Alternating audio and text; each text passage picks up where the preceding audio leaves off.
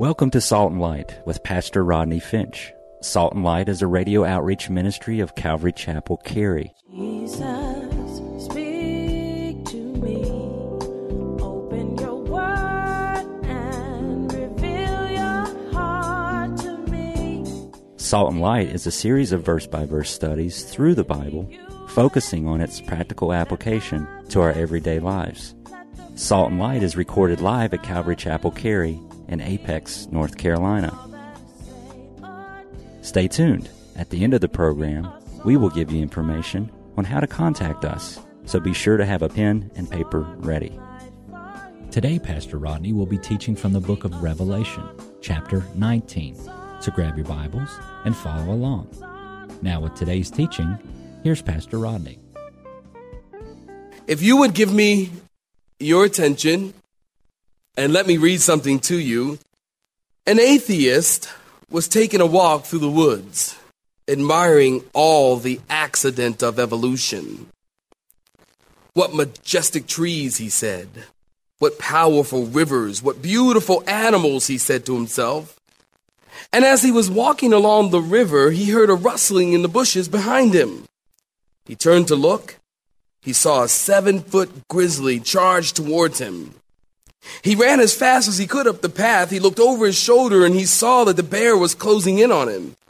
He ran even faster, so scared that the tears were coming to his eyes. He looked over his shoulder again and the bear was even closer.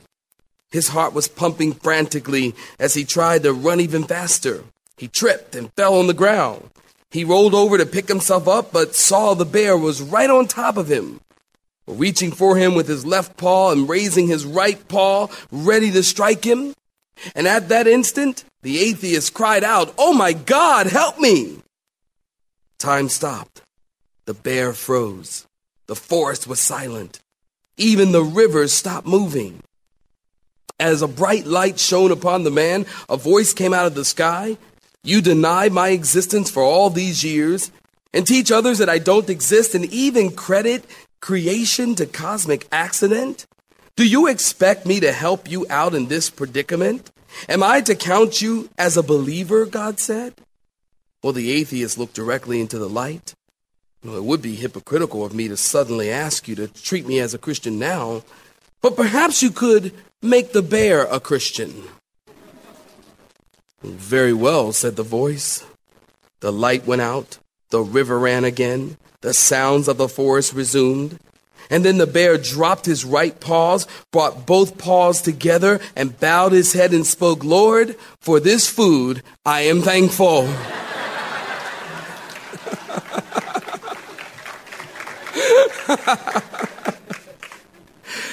now, question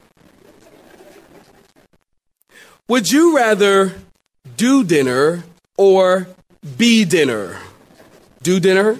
Do dinner? Anyone? Me too.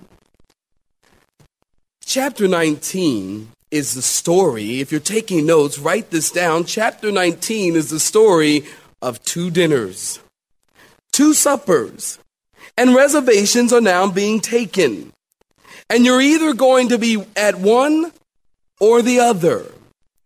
Every man is appointed to be at one or the other of these two dinners.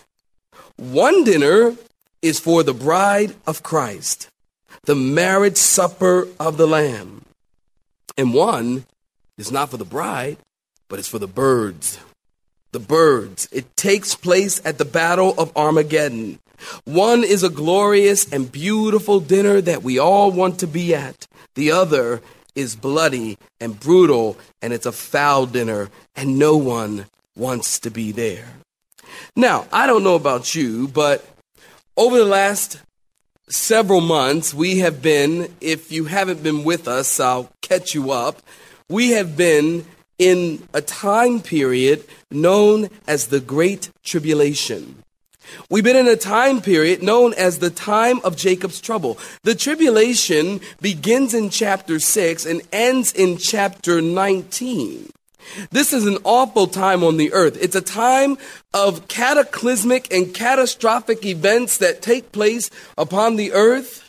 And the reason for the tribulation is because people reject Christ. And so God's wrath is being poured out upon a Christ rejecting sinful world. That's where we've been. And it's been awful. It's been depressing. I don't know about you, but I am ready for the softer side of God. We've all seen that commercial, the softer side of Sears.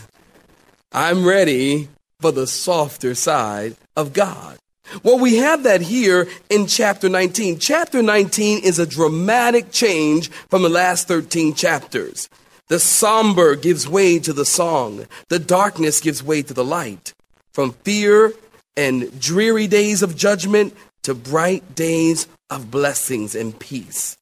Chapter 19 is the bridge between the Great Tribulation and the thousand year reign of Christ, the second coming of Jesus Christ to the earth to establish his kingdom.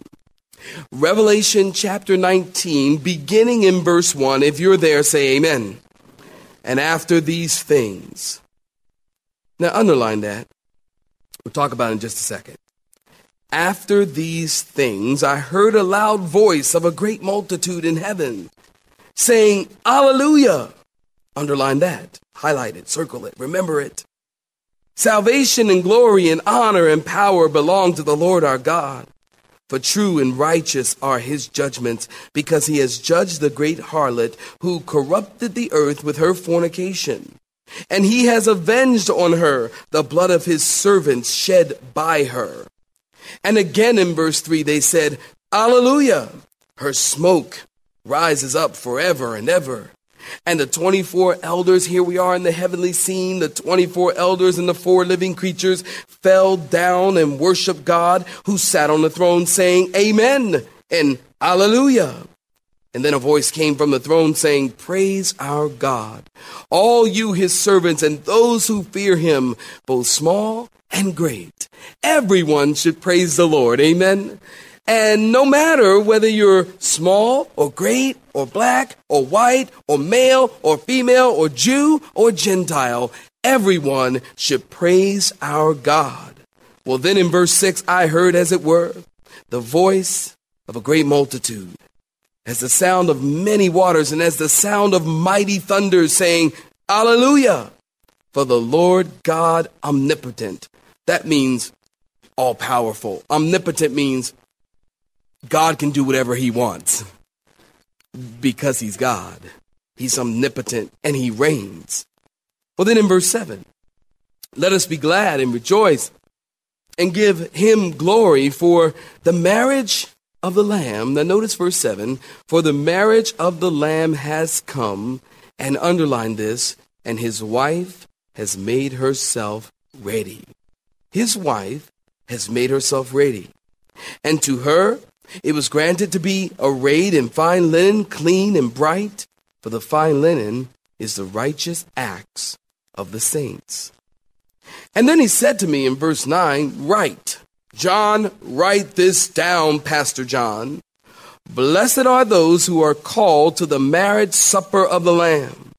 And he said to me, These are true sayings of God. Now, stop right there. Give me your attention. Remember, John. He's on the island of Patmos, and he's been exiled there because of his testimony. And the people, God's people, the time period, they're being persecuted by the throne of Rome. And it is interesting to me as you look through the book of Revelation, as you study through the chapters in the book of Revelation, there's, oh, there's, this, this, there's this bouncing back and forth of the heavenly scene to the earthly scene, the earthly scene to the heavenly scene, the heavenly scene to the earthly scene. And John is a pastor, as we've pointed out. And John is writing to encourage his people. Listen, I can hear John saying it like this if you're going to make it through the suffering, through the persecution, if you're going to, to survive under the pressure and oppression of the throne of Rome, then you're going to have to live your life backward. What? Live your life backward? Yeah.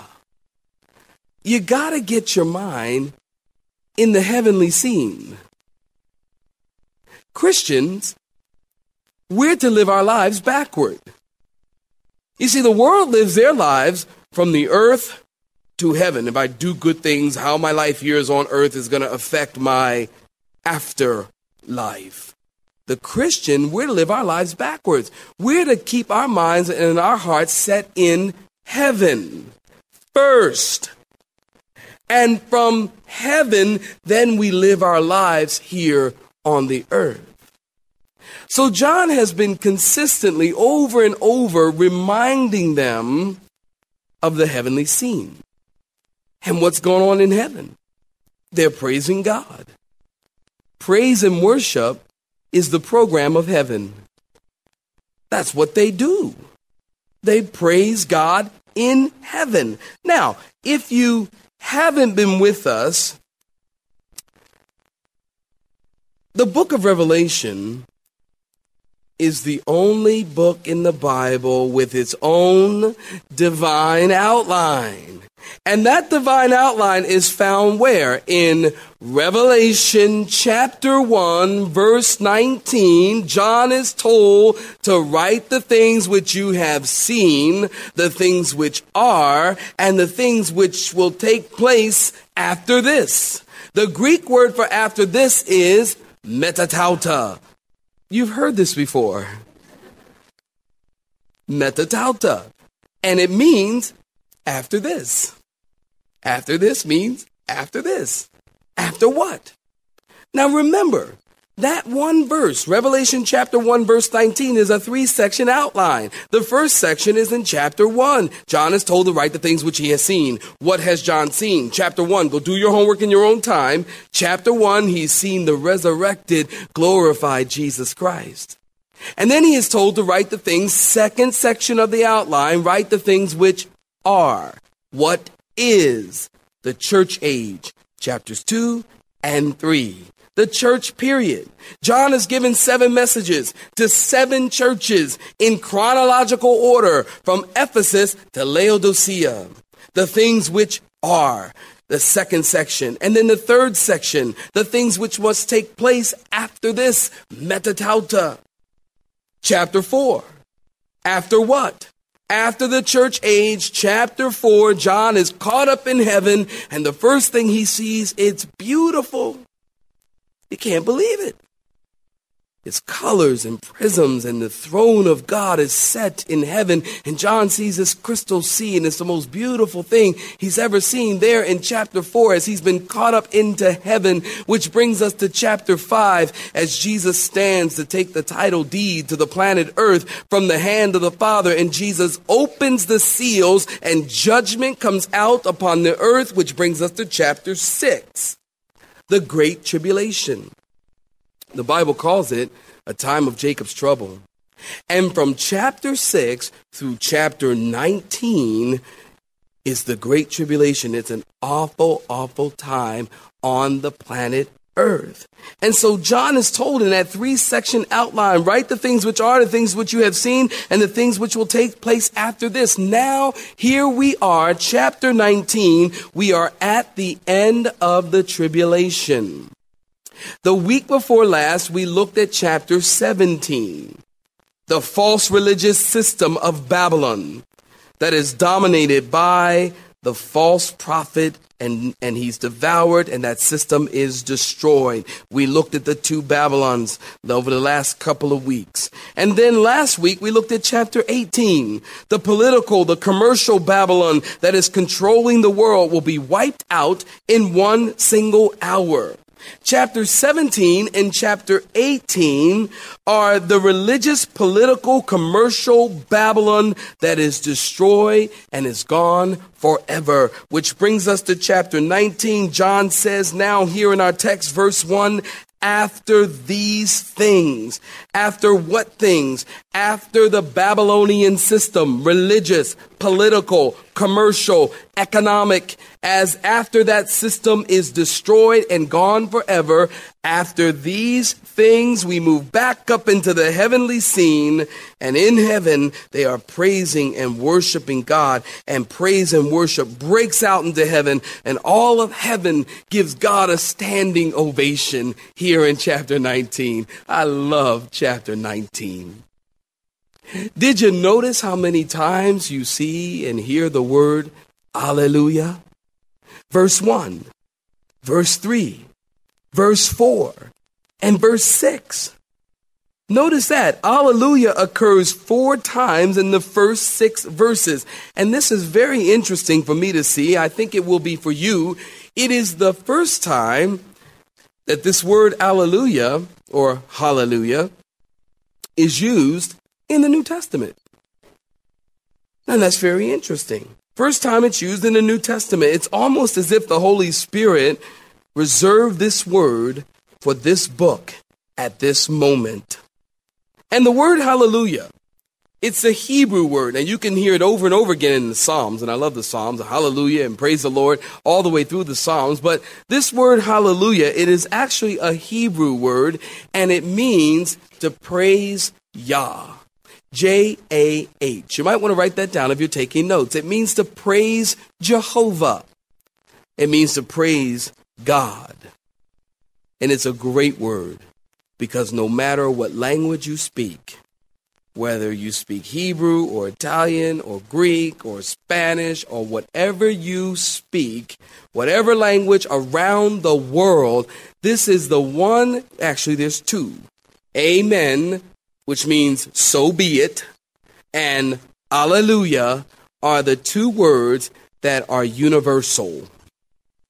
No matter what language you speak. I've done a bit of traveling. Been to a couple of countries, and uh, and and if you have, you know. I mean, when you get to a country in various places in the world, there's certain words that you want to find out and discover and begin to use and know how to speak pretty much as soon as you get there.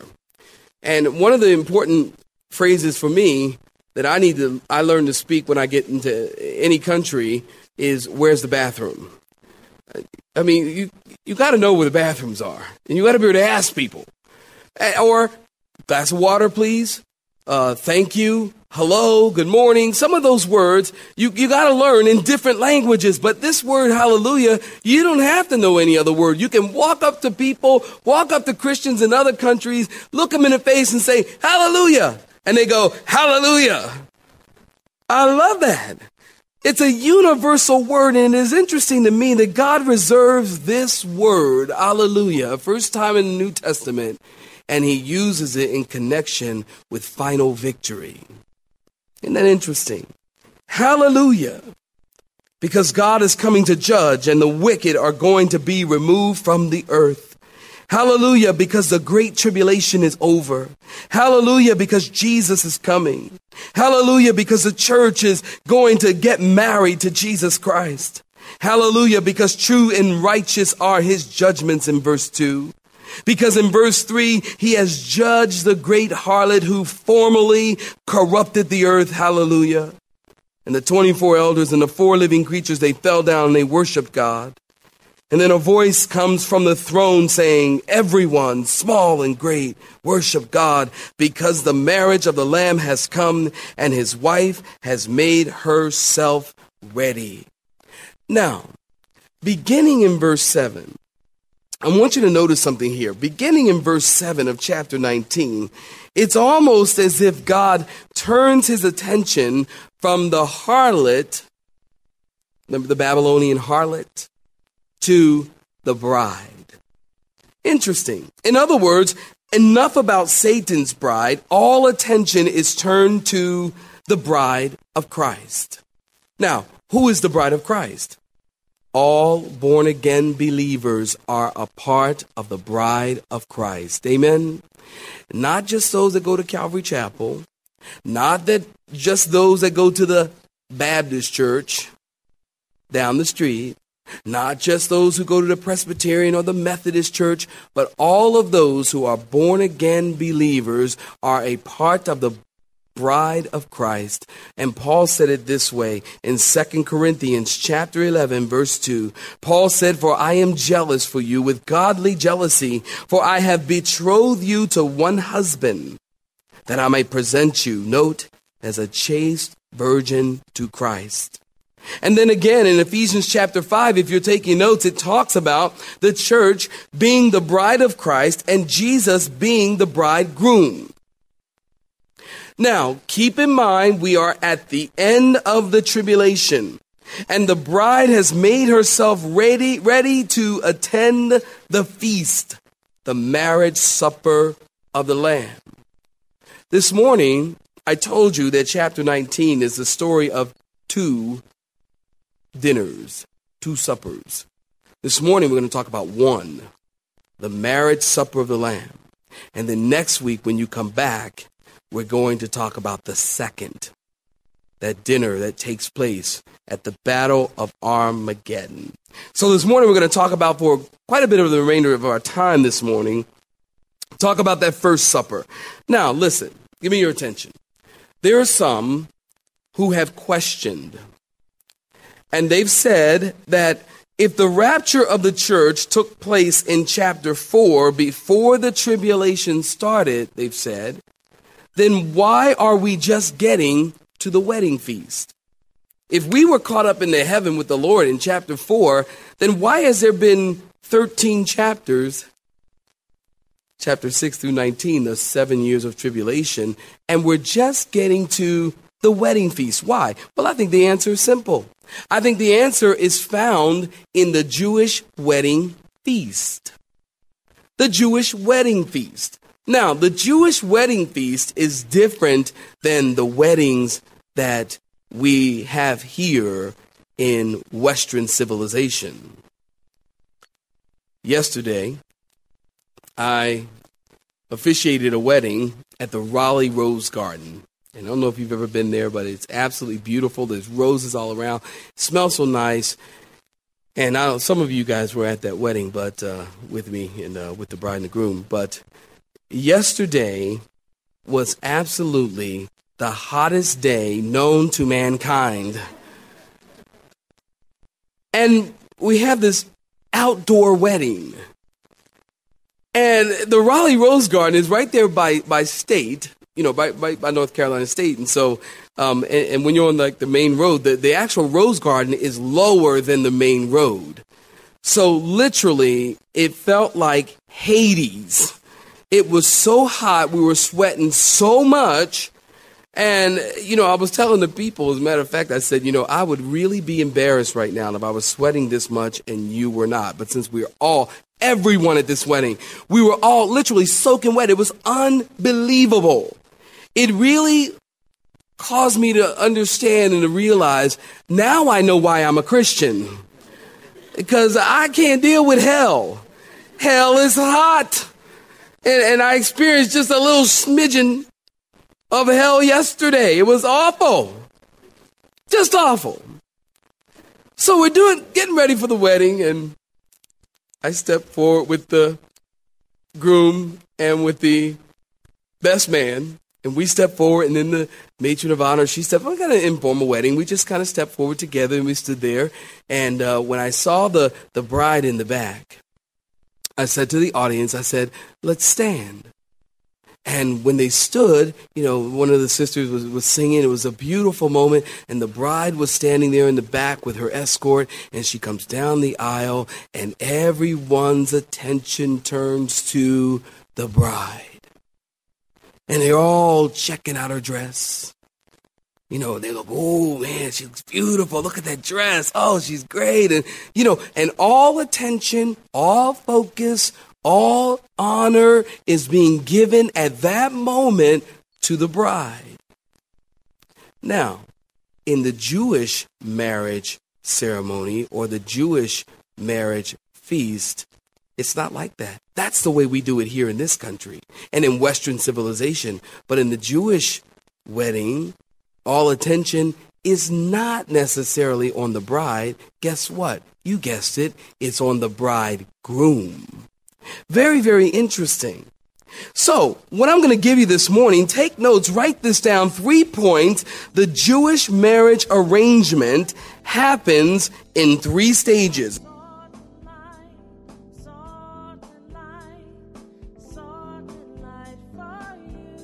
You have been listening to Salt and Light, a radio outreach ministry of Pastor Rodney Finch in Calvary Chapel, Cary, located in Apex, North Carolina. Join Pastor Rodney Monday through Friday at this same time. For information regarding service times, you can contact us at 1 800 293 0923. That's 1 800 293 0923. Or you may listen to today's broadcast in its entirety by visiting the media library on our website at cccary.org.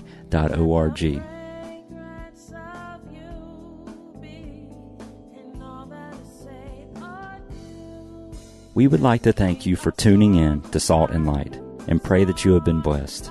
Until next time, may you be salt and light.